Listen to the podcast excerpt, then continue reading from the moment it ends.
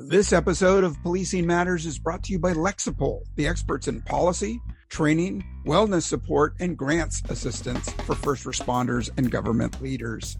To learn more, visit lexipol.com. That's L E X I P O L.com.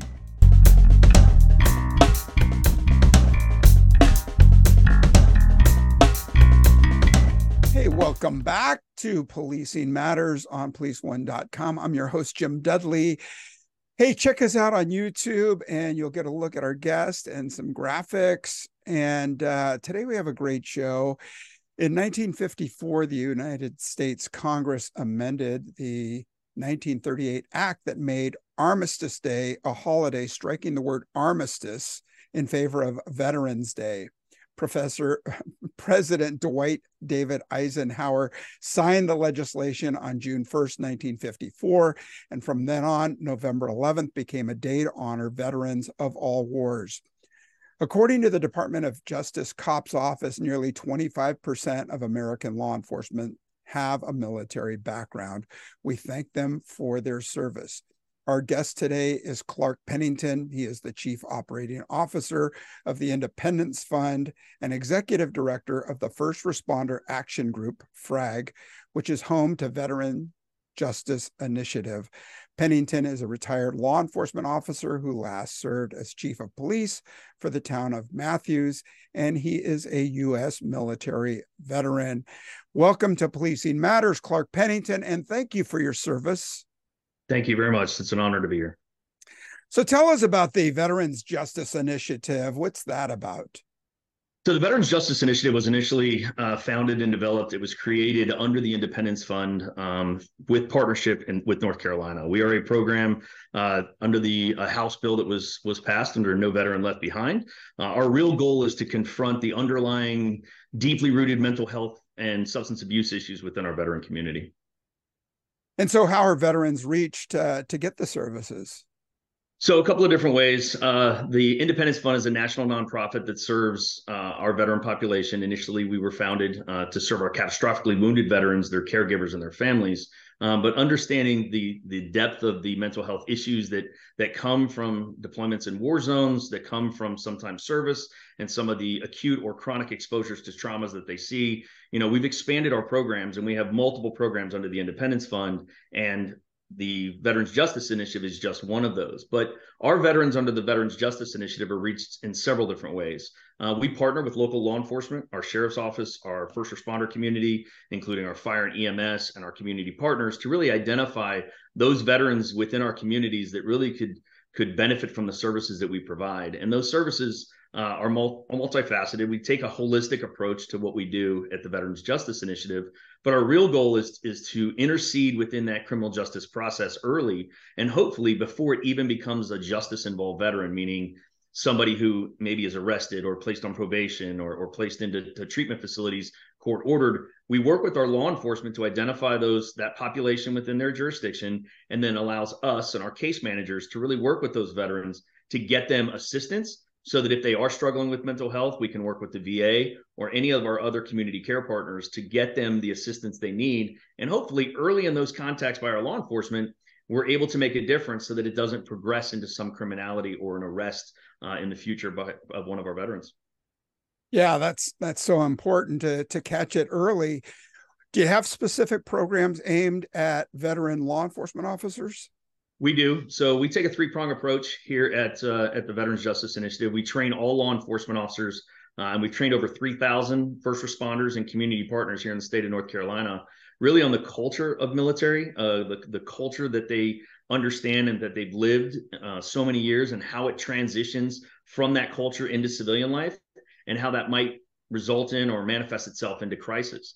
By our law enforcement officers understanding that culture and really, when you think about the law enforcement culture in and of itself, it's very similar to our to our military backgrounds, right? We we were serving in an environment where we were doing such important work for our country and for the service um, to our fellow Americans that when we transitioned or when somebody transitioned into law enforcement, it's really that same drive of integrity and uh, and service above self that really pushes them to do what they do.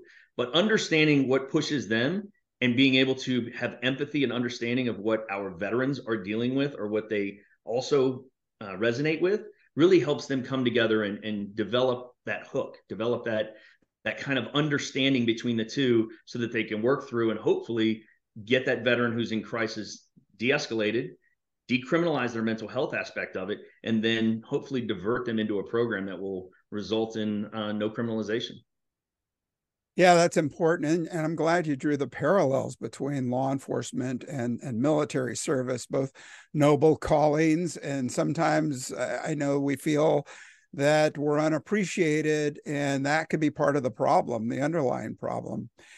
So, what's the process? Do you use? Uh, do you involve the medical people for evaluations? Um, you have outreach workers, and I guess there's a, some sort of matrix they follow. So what we do, as, as I talked about that three prong, the first is we want to train our law enforcement, right? We want them to understand military culture, understand the crisis intervention model, de-escalate as it relates to our military members, and then ultimately connect them with resources. Uh, the second prong of that is we have we have uh, multiple area managers here within the state of North Carolina that works with our law enforcement officers. They then will connect with the veteran, hopefully get them into a treatment program if they need to, help them work through sometimes disability rating issues that they may have, and ultimately get them into a position where they're able to better take care of themselves or even transition more smoothly into what they are doing now, which is a civilian life.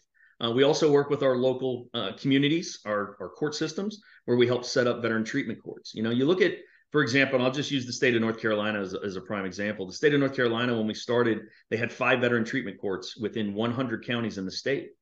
Those veteran treatment courts afford our veteran population and the police to work together to to help that veteran get back into a regimented if you will type uh, mentality into understanding they're going to show up for in the past it might have been guard mount it might have been you know some roll call or whatever that might have looked like.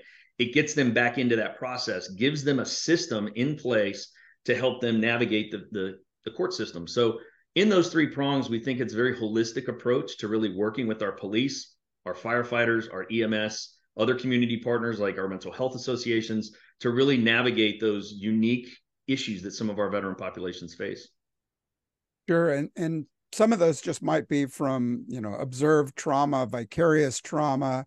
Uh, in in law enforcement, you know, we're we're wrestling with people, we're getting into traffic collisions. Um, talking to some people uh, in our last episode, we talked about CopLine, uh, a suicide uh, CopLine, and talking about repetitive uh, head trauma or um, uh, brain trauma. So we also have um, the the military experience and uh, the the people who do the outreach. You have veteran officers looking for people to intake. Your counselors, what, what's their background? We do. We have a chief clinical officer who uh, works not only in the veteran space, he's a retired uh, Marine Corps officer, but also works in federal law enforcement. Um, and I just want to go back to one thing you mentioned there. I think is so important to talk about. You know, you look at the suicide issues that we're seeing in our, our veteran population, which I know is is is what we're kind of here to talk about a little bit. Is when you look at 17, 18 veterans a day dying of suicide, and it's because of that acute or that chronic trauma that they've experienced during their service. There is such a parallel to to kind of look at with officer resiliency and, and understanding that a lot of what we've learned over the last 20 years during the wars that we've experienced and the, the traumatic brain injuries, the TBIs that our soldiers and sailors and Marines have, have experienced, we can look at what we've learned in that space and apply it to law enforcement because the amount of PTS that some law enforcement experience as a result of their 20 or 30 or 40 year careers does start to manifest itself when they start to transition out of a regimented law enforcement career into a civilian law enforcement. So the Veterans Justice Initiative also works alongside many different sheriffs across the country, uh, chiefs of police to look at officer resiliency and how can we, as the Veterans Justice Initiative, use the lessons learned in our military community to really apply them to our law enforcement community and start to take action to reduce the amount of suicide we see within our, our police community or our law enforcement community and how does that parallel some of the efforts that we're taking to reduce the suicides in our, our military or our veteran population? Yeah it's so important. Um, we've had the law enforcement uh, officers memorial come on and talk about you know the the the large number of police officer suicide as well and exactly from the things that you were just talking about. Hey i want to talk to you about uh, veteran veteran police officers and maybe spotting things before they get into crisis mode or be, before a third party intervenes. But first, I'd like to take a moment and thank our sponsor. Lexipol empowers first responders and public servants to best meet the needs of their residents safely and responsibly.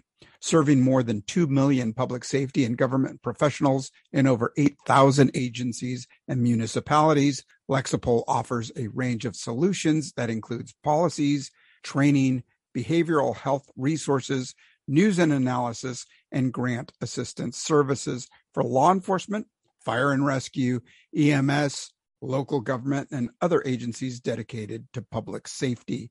To learn more, visit lexipol.com. That's L E X I P O L dot com.